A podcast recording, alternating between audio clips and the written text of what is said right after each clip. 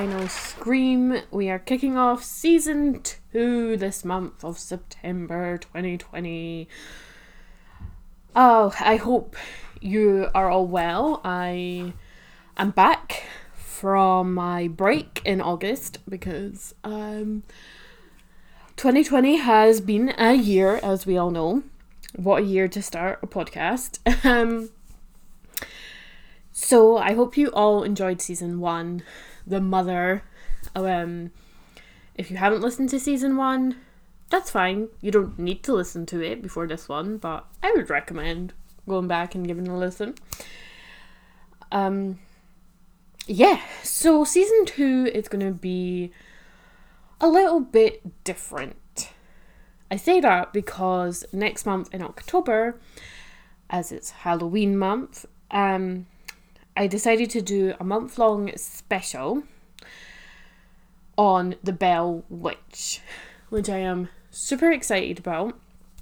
Um, it kind of fits in with the theme of season two, which I still don't quite know what to call. I guess season two is focusing on female, teenage female kind of protagonists, antagonists who are not final girls or Scream Queens, which is a whole other section. So, season two has been interesting um, to research and write for. But either way, the Bell Witch season that I want to focus on next month kind of fits in because we'll be looking at um, the Blair Witch, the Blair Witch 2, the newer sequel to The Blair Witch and An American Haunting are the four films for October. That's right, four movies because I am being ambitious but hope to do a weekly episode in October to see how that goes. If it's manageable, um, at the moment I've been doing monthly episodes, which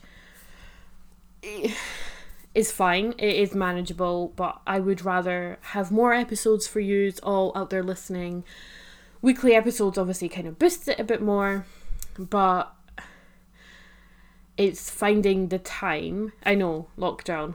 I don't have the time. I have two I do have two kids. So obviously lockdown has been tough, um, having them home 24/7. But now that things are starting to go hopefully back to a bit more normality, I can start getting a bit more of a routine in. And I figured why not best to try that next month in October for Halloween and give you weekly episodes. And we shall see if that's manageable. If it's not manageable, I am hoping to start making this podcast at least twice a month, so every two weeks. Just so there's a bit more out there for you all. I also want to give a massive shout out to this amazing podcast called Dear Diary Keep Out. Is an awesome podcast following a married couple and the wife she reads out her teenage diary entries to her husband and it is amazing. I've listened to their newest episode, Bobby Pin. If you're Scottish, you will all know that Bobby means penis. and they were so kind to give this podcast a, a massive shout out and really positive review. Um, my husband is friends with the couple, he knows them. So I'm so very touched and also recommend that you all go listen to them as well because if you are a millennial trash like myself, you will relate so hard to these diary entries and cringe and teenage memories. It's comforting because although it's not your own memories, there is this sense of nostalgia, which I love because I mean I was a intrepid diary keeper. I totally wish I'd kept my hundreds of diaries now. But um, yeah, I highly recommend you go give them a listen. Something a bit different, really fun and enjoyable. So, again, thank you so much. I will share links to their podcast and their social media in the description box below. And plugging my own social media, um, we are on Facebook. If you search the Final Scream podcast or is it just the final scream? Let me check my own social media. Yeah, if you search the final scream on Facebook, you will find us. If you search on Instagram for the underscore final underscore scream underscore podcast, is because apparently the final scream podcast and all other abbreviations were taken. I'm sure if you search Final Scream podcast, it will come up on Instagram. And we are also on Twitter. And it should also just be at the Final Scream. Yes, it's at final underscore scream underscore. And it's the Final Scream podcast. I will link all our social media down below if you'd like to go give us a follow, a like you have it, that would be amazing. Leave reviews would really, really help, especially now that we are on Apple Podcasts. It would be absolutely amazing if you could leave a review um, to really help boost. That is like the best way you could honestly help this podcast. Share us on social media, all that lovely good stuff. Um, yeah, I think that's all my announcements. I'm very excited to be recording again, as you can probably tell by the caffeinated tone in my voice. So, yes, uh, if you follow us on social media, you will know, and by the title, that this episode I'm looking at Slasher Season 3, which is Slasher Solstice, and how horror still has a white supremacy problem. So, if you haven't seen Slasher, I recommend pausing this, Go watch it. It's on Netflix. Um, although it's on season three, you do not need to watch season one and two to understand it because each season is completely separate from each other. A little bit like American Horror Story, where there are some of the same actors but they play different characters.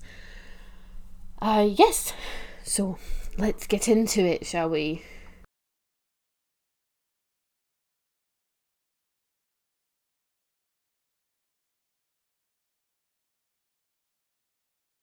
Okay, so what is slasher? Also, quick note if you hear any squeaking and creaking, I really need a new computer chair. so, apologies if that interrupts. So, Slasher is a Canadian horror TV series that lives up to its name. Season 1, we have the Caped Killer who rids the town of sinners. Season 2, Summer Camp Murders basically Friday the 13th.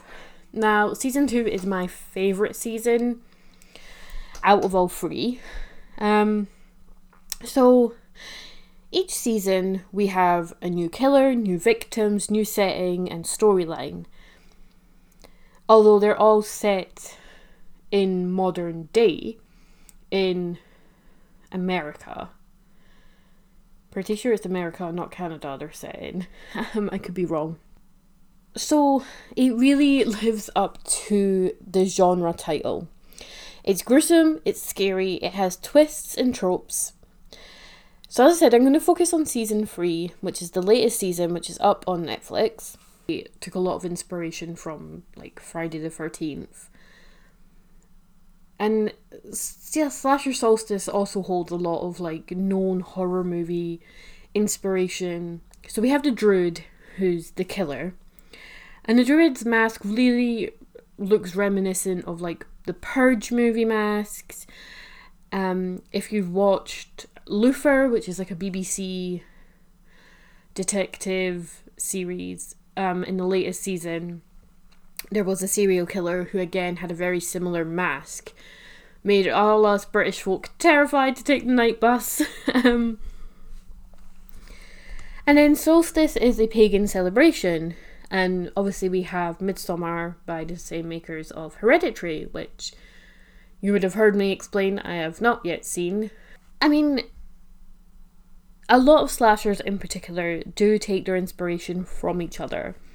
So it's nothing unusual or cheap, but it has that copycat feeling, which in turn is symbolic of the killings in the show. And when I say it feels familiar. It could just be coincidental. Like, I don't know when these things are written and filmed. that this druid mask we've seen before. And solstice, midsummer. I don't know. I just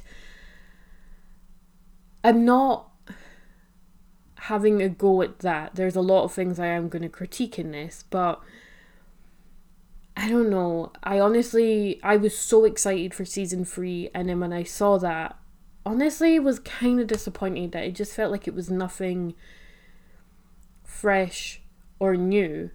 And I know season one and two, you could argue the same, but it still had enough element of difference to it that it seemed more reminiscent of classics rather than modern contemporary horror. So I'm going to do a kind of brief season plot overview. Obviously, I'm not going to go in episode by episode because we would be here forever, and I already ramble on a lot on this podcast. So the season begins with the murder of Kit Jennings on his way home to an apartment block.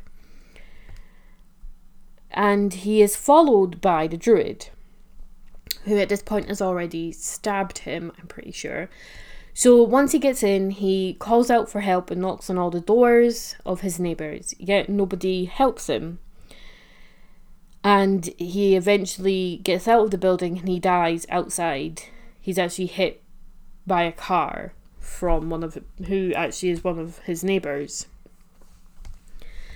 So this druid has stabbed him multiple times and is still chasing him. You know, he's knocking on doors. People are either not answering their doors, people are telling him to get lost. He can't find his key for his apartment. You know, it kind of you feel really sorry for him. Um But throughout the season, we later discover why nobody helped him through flashbacks of all the different tenants. He was the resident bisexual kinky playboy. Um, and we discovered that a lot. He pissed off a lot of people. He he cheated on a lot of people.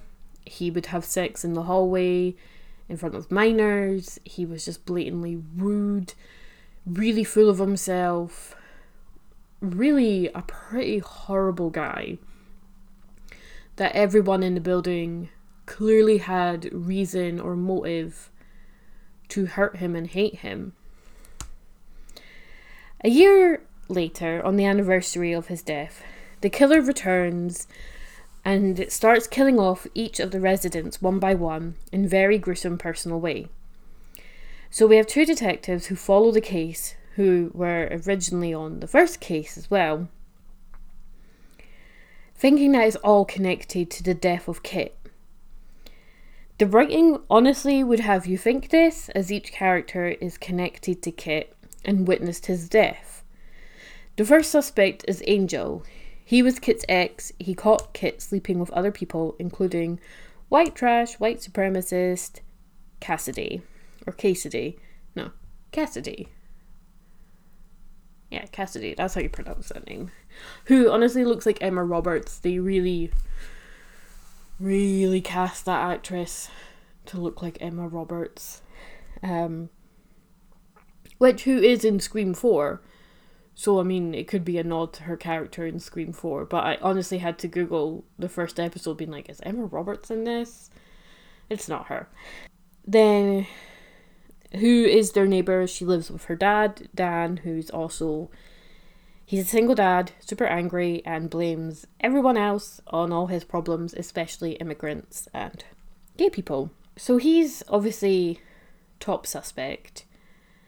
Um, but that's kind of. It's never really ruled out as this show goes on till the end. He always kind of seems pretty suspicious.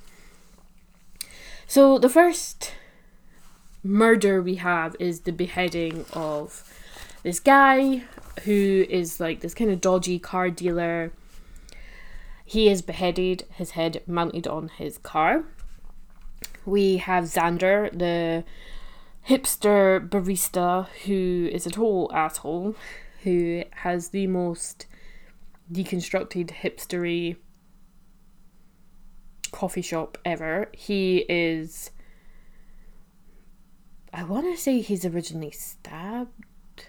I can't remember how his death happens, but after he's murdered, they have this like chemistry gla- like coffee filter thing, and they shove it in his throat and drain all his blood, and they put it in a coffee machine, and he's only found because a homeless guy breaks in and steals coffee, and obviously drinks a mug full of blood and his body's not found till later till his girlfriend who was the person who hit Kit with her car is she finds him dead at this like gaming place and she sent like VR footage of him being murdered. Now there's so many characters in this show I'm just going to say, originally I was going to talk about every single character and their deaths and what part they all played, and we would again be here forever.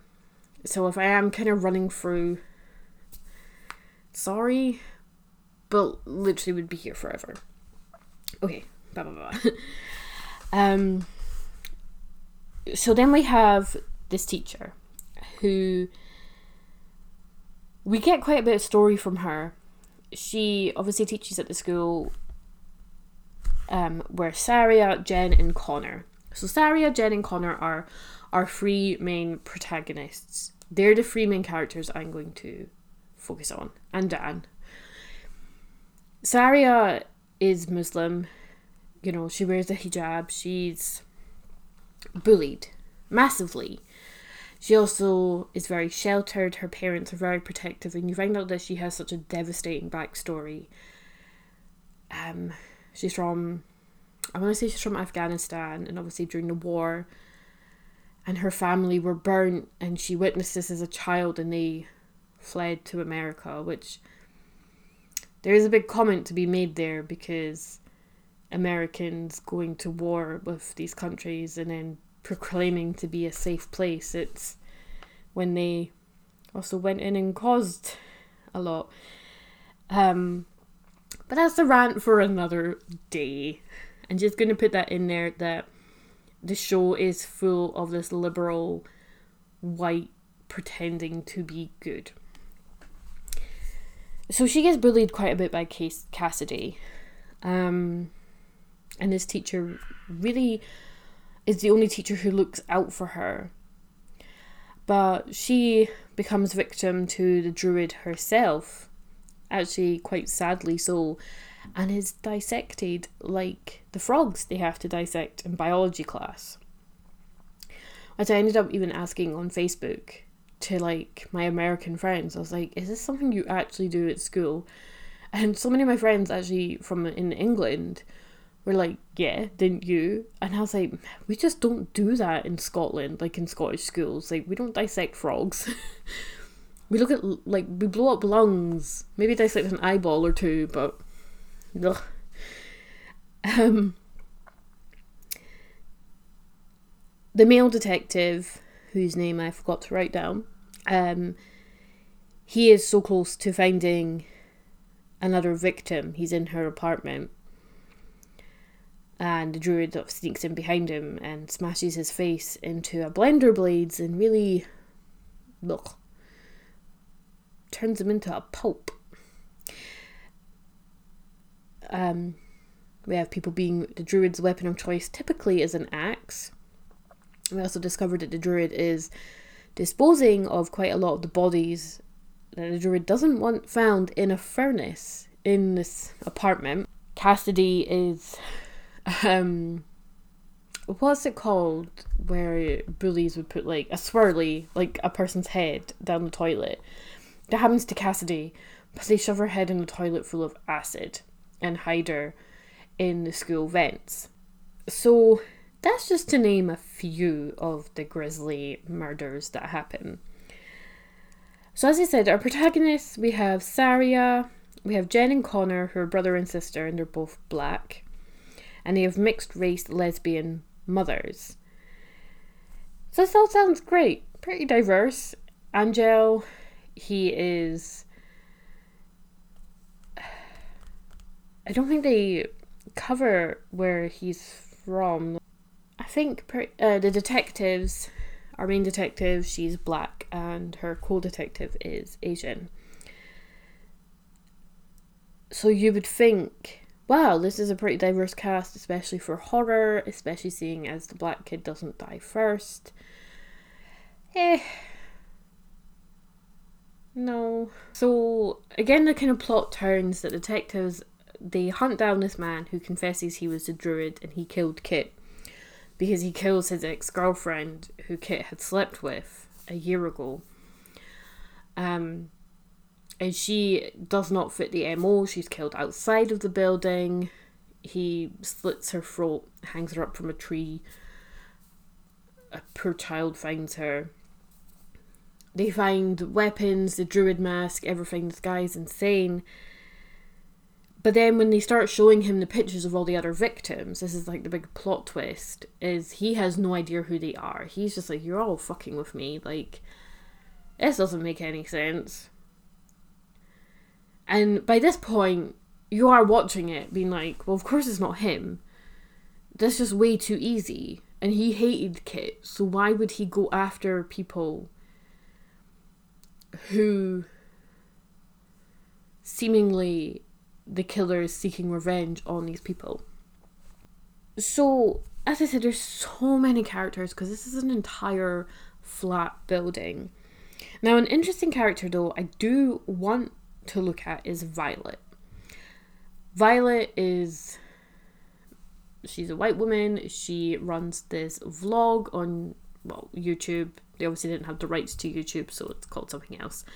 It's called Sex, Sex and Violence, and she live streams everything. She interviews people in the building. She takes photos whenever she can of, you know, the murders, Kit's murder. She's an all round disgusting person who's so self obsessed, and she discovers that her fiance has been cheating on her with Angel.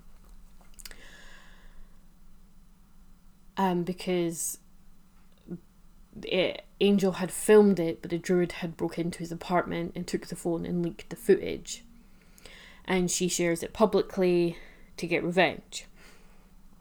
And the whole time throughout this, there's so much focus on her and how obviously she's a comment on modern day, how, you know, right now on TikTok there's that video that guy shooting himself you know, these things, people think it's okay to share these things and film these things. And I guess it really is a comment on that. So she's that kind of person who really gets off on and obviously monetizes on all these murders. Now, she is murdered. She meets her grisly end. Um, her and her fiance are kidnapped and tortured in front of each other.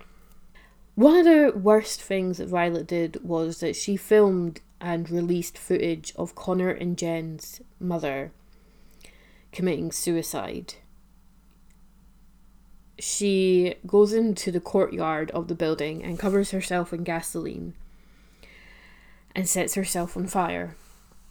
And again, everyone witnesses this. Her poor kids are trying to stop her, like they're right in front of her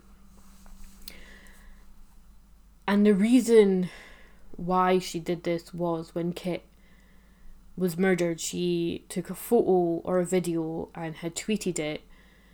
You know, basically being like, karma's a bitch, you know, this is what you get.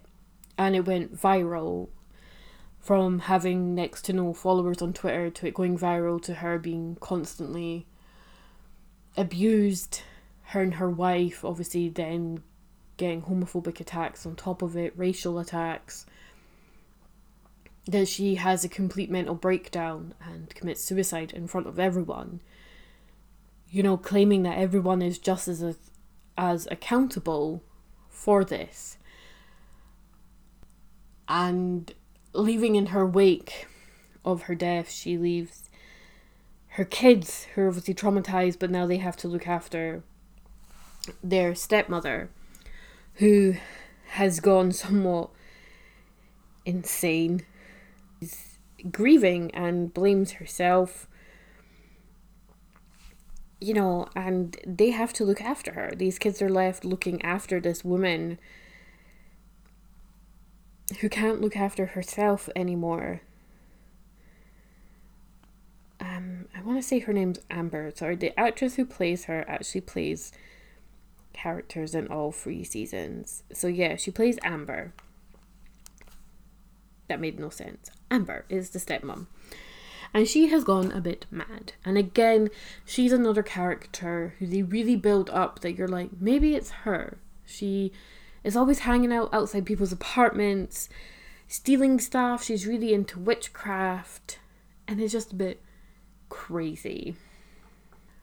So I feel that the other characters worth mentioning is we have Dan, Cassidy's dad. As I said, he is a single dad. He's white, he's angry, he despises the fact that his neighbors are refugees, you know, Saria and her family. He also has lesbian neighbors, he has gay neighbors.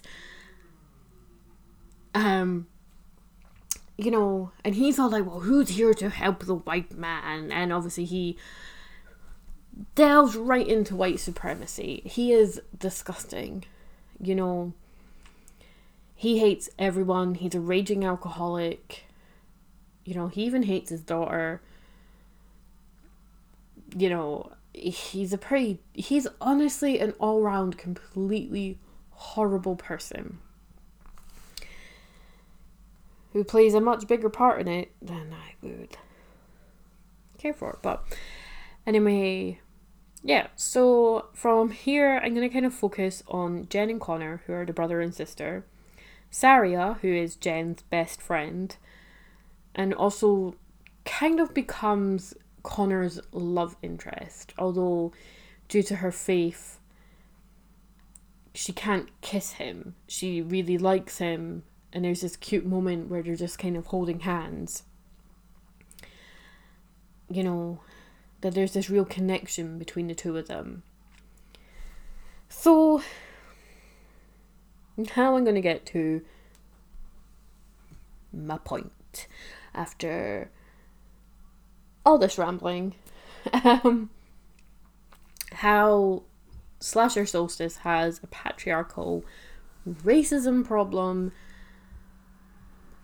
So, first up, all the LGBTQ plus characters in the show are portrayed as drug taking, sex addicting, addicted even, and have loose morals, or they're closeted. Um, you know, they film themselves having sex without telling the other person, or they're taking every drug under the sun, or they're it's just such a horrible stereotype of a bisexual male. Um, and then we have our asexual character, who is Xander's girlfriend. And She is edgy. And how do we know that she is edgy because they gave her a blue streak in her hair.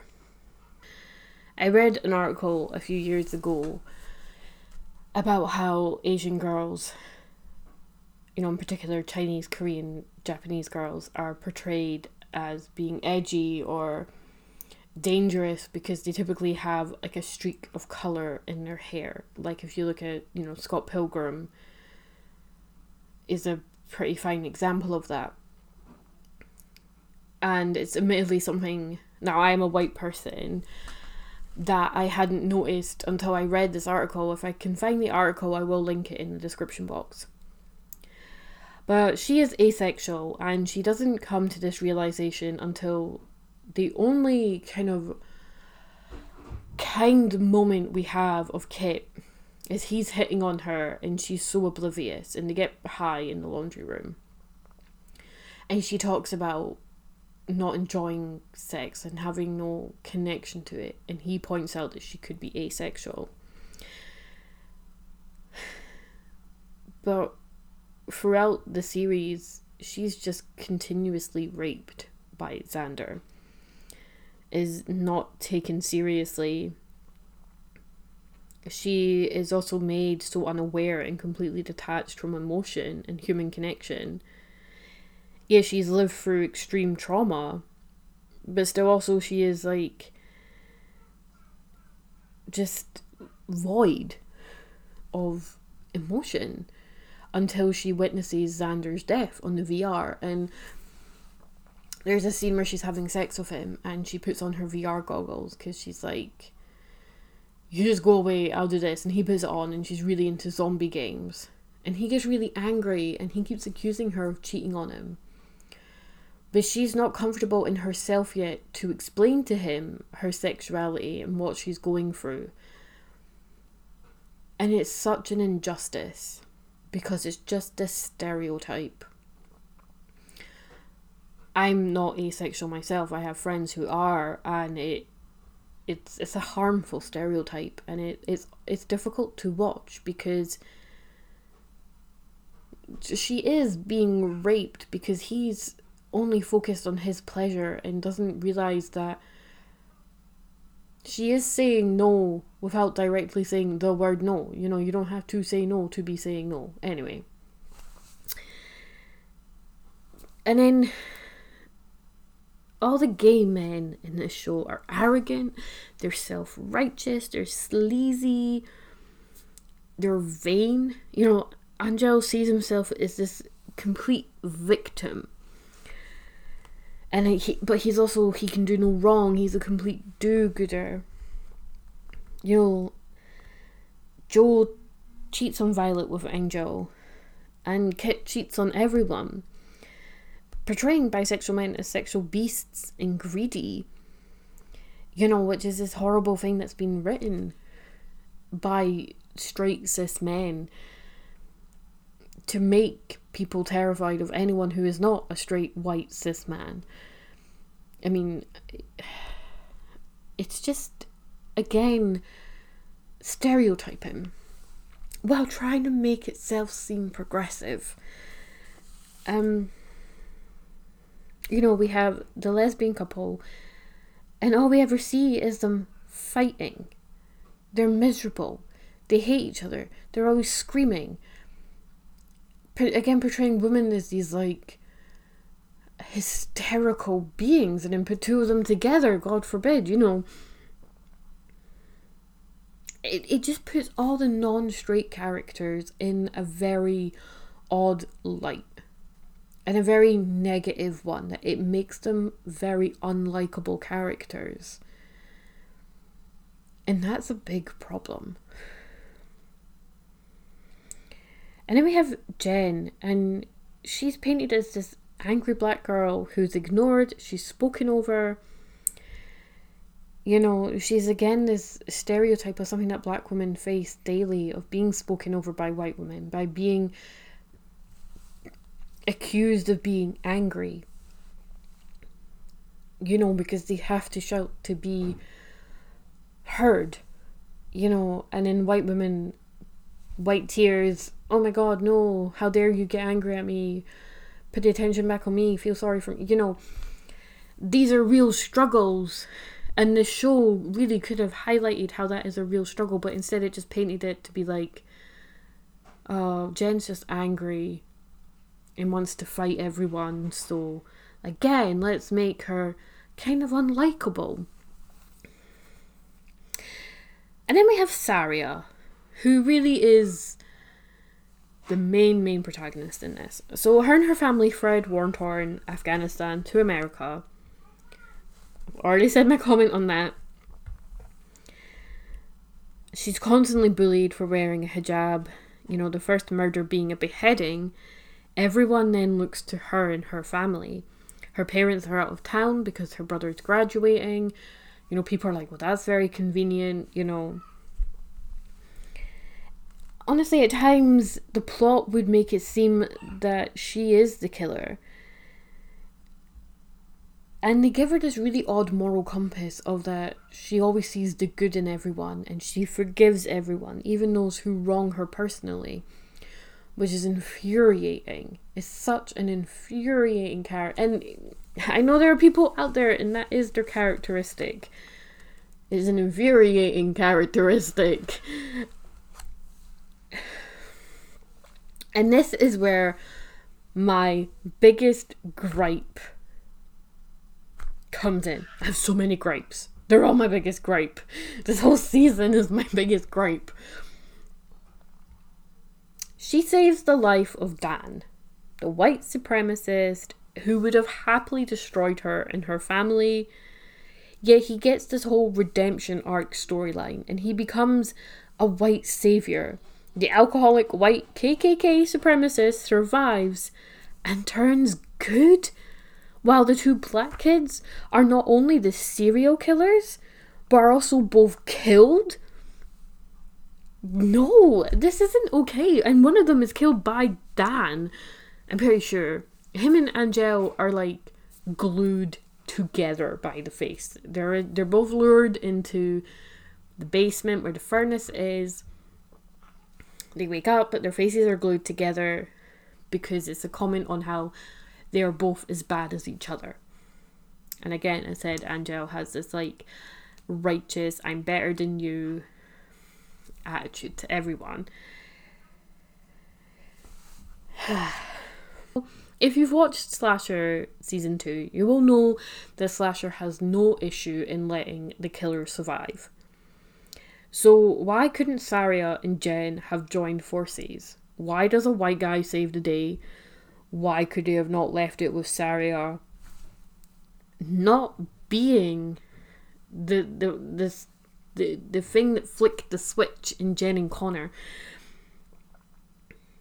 That doing the thing that triggered the events, you find out that she was the one who retweeted Jen and Connor's mum's tweet and made it viral. She's the one who set off the second spree of murders in motion, the mother's suicide in motion. The whole time we have had it that, you know, she can do no wrong. She's the one person that Jen and Connor would let survive, but would also probably pin it on her. You know, I get if they're trying to make a comment on that everybody is culpable, everybody makes mistakes, everybody, every small action leads to bigger reactions. But not really, because all it does is just kind of go, oh, she's clearly just as bad as Dan, the white supremacist, you know? Now, we, we can't have this not white girl actually be a hero, you know? Or be smart or be brave or stand up for what's right. No, instead, she saves her enemy. I just, I'm not religious. I don't know there's a religious meaning behind that, but. So, yeah, Jen and Connor turn around. They are the druid. They have been working together like from the start you you do figure out there has to be more than one. It's like scream. It's like no these murders can all be happening by one person. And we discover that what kind of triggers this is connor is going to kill himself after his mother does and jen finds him and you know talks him down from it and they're grieving and they're angry and they're hurt and they snap and start the killings. Honestly, some of these characters you are like, you know, Cassidy dying, meh, she's racist and horrible. If Dan had died, would have been no loss. The other characters, like the teacher and I mean, Violet and Dan. Violet's awful and horrible as well, but like, they killed her stepmom you know, they they stab her to death in front of Saria because they've drugged Saria. Because obviously Saria's clicking because she smells the burning bodies in the furnace and it triggers her PTSD of being in Afghanistan and having to smell burning bodies. And obviously reminds Jen of being like, Where have you smelt this before? And obviously her mother's death and she clicks that it's Connor because Connor is the building's janitor. He has keys for everywhere. I mean, the best killing in it is when they kill a classmate who tries to rape Saria in the toilets at this party. And when the, the first murder, the beheading of the car dealer guy, you find out that he's like in a super abusive husband who beats his wife and daughter. And Connor witnesses this, which really was the kind of, oh, okay, Connor's the druid. Does his sister know? Who's he working with? Is he working with his stepmom? The wife and daughter get free to start a new life. Those are murders where I'm just like, fine, yeah, that's great. That's a great message for TV. I'm not. I want to say I'm not talking about real life, but you know what I mean. Like, it's like Dexter. You know, the people he killed, they're bad people. You, you still can't condone the killing, but. Honestly, I think if they had made Amber the druid, it would have made more sense. Because Amber has gone insane. Amber lost her wife. I think if Amber, even Connor, if they had been working together, you know, Amber really isn't as insane, it's just been an act, I think would have been more forgivable. But the fact that they then villainized the two black kids in the end, who you've been rooting for the entire time, while this white guy goes free and becomes the hero is is horrible and it's not okay. No white supremacist KKK member should be forgiven and let go and no. okay, what could have been a great diverse season and a great diverse look into horror just turned into a racist, homophobic mess. The director is a white male, and all this has done is prove that racism and homophobia are still in 2020 a running theme in horror. And obviously, in real life, I mean, look at 2020. I know this was written and filmed last year, but with Black Lives Matter movement really taking to the press and all the protests and all the death of innocent black people right now in America and the UK being at what should be at the forefront of our activism right now and our minds honestly season 3 is in such poor taste because it villainizes the two black kids and the black detective because you know they're angry at her for being so shit at her job they also then villainize, you know, Saria, the Muslim girl. There's this Islamophobia, you know, because it's like, well, actually, she's not good. She's what triggered all of this. And Dan walks out having this whole redemption arc because he tried to save Angel's life. He really tried to get them out of there. He saves Saria. He, he doesn't just flee off and look after himself. And she has a moment where she could leave him. But she saves his life. And it's just like, really? Would that really happen in real life? I mean, you can also comment that that makes her the better person, that she's not stooping to their level. But for the sake of fiction, no, it's frustrating. And as a writer, it's frustrating. Um, and really, that's what I kind of have to say on it. Um, is that what started out to appear to be a diverse piece of horror just went and did the opposite. Um, I really highly recommend if you have Shudder watching the documentary Horror Noir. I've watched half of it, um, and it looks into the history of black cinema, black people in horror and I made a couple of like points um, from what I have seen um, as to the stereotyping. You know, so back in early cinema, you know, black people, they were always painted as criminals, monsters, servants. Black women were always voodoo queens. You know, it was always to make the white man look good and I'm talking old Hollywood, you know, 1930s, 40s cinema here. And here we are having these tropes again. Because we have four people of colour dying. Well, no, sorry, three in the last moments dying to make the white guy a hero.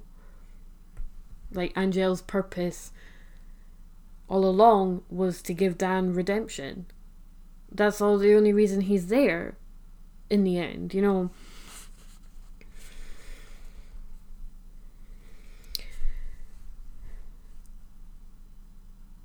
And this is the problem. It is, you know,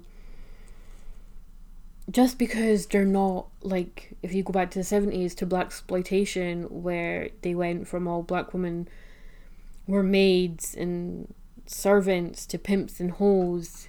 You know this was an image made by white people you know and gangsters that white people were like this is what black people are. This is who they are you know. Because it's not a caricature and a blatant mockery, it doesn't mean that this type of writing isn't still there. Um, I if people are, I don't want to do an episode on horror noir because I am white and I don't want to take away from the amazing interviews and writing in that documentary. So I really do recommend that you go watch it. And I do say watching that really did open my eyes to a lot of things in cinema in horror. And you know, I would say it's really, really, really a hundred percent worth watching if you have Shudder. Just to kind of, I think what made me realize was I'd obviously watched Slasher first, and then as soon as I finished it, I went and wrote the script. Hence, it's a bit of a mess because I could see issues with it, and I think then watching horror noir made me realize, wow, these issues, I know they're nothing new, but how we haven't changed from early Hollywood horror cinema. And I think that that's something we all need to work on. And I think myself as a writer has made me look at myself and how I write characters and you know, we should all be doing better. And honestly, I mean, Slasher, I still recommend giving it a watch. I think season one and two are great. Obviously, there's still problems there. I just think season three is worth watching, but what went from what I, on the surface, looked like we were getting something better to being let down and i just think like uh, i think especially when i discovered that the director this season was different because usually they have multiple directors in the past this season had one director and it was really disappointing to see that he is a white cis male who wrote it that just kind of solidifies it really was just a bunch of stereotypes thrown in there and you know, I'll hold my hands up. I'm a white woman, and if I have gotten anything wrong, please feel free to, you know, tell me. You know, I'm not asking people to give their labor to educate me. That's not your job. That's my job to educate myself. But I'm well aware that I could be wrong. Um, my awkward way of trying to wrap up this episode. I don't even know how long this episode is, but yeah, sorry this episode has been a bit of a mess. I think that's the thing when you're more passionate about things, I tend to go off on tangents. And I haven't recorded in two months because I pre recorded July's episode. So, anyway, I hope you enjoyed this month's episode. I hope that you've learned something, maybe, or if you disagree with me, you know, feel free to come agree, disagree, over on Facebook, Instagram, and Twitter. I again will drop all the links if you just search the Final Scream podcast. Hopefully, it should come up. I do have issues tagging the page occasionally on Facebook. Um, as I said, we are now available to listen on Spotify, Anchor FM, Apple Podcasts, Um, I want to say RSS feed and Pocket Casts. Basically, I think we're on all podcast streaming services, but not Google Podcasts yet. I also want to thank you all because uh, we have had over 150 listens and downloads, which is amazing. I know that's a tiny number compared to most podcasts, but considering I kind of went into this thinking no one's going to listen to this, to have over 150 listens on six, well, five episodes is pretty big for me. So thank you. Again, if you want to prepare next episode will be on An American Haunting, which is available on, I want to say, Netflix or Prime. I can't remember. It's on Netflix or Prime, and I will be talking about The Bell Witch, which there is lots of information out there in Google Land. So, if you want to prepare for next episode, I recommend reading up on The Bell Witch and watching An American Haunting. And as I said, it's going to be weekly episodes, so I also recommend watching all three of the Blair Witch movies. Anyway, I again hope you're all staying safe and well, and until next time, stay spooky. Bye.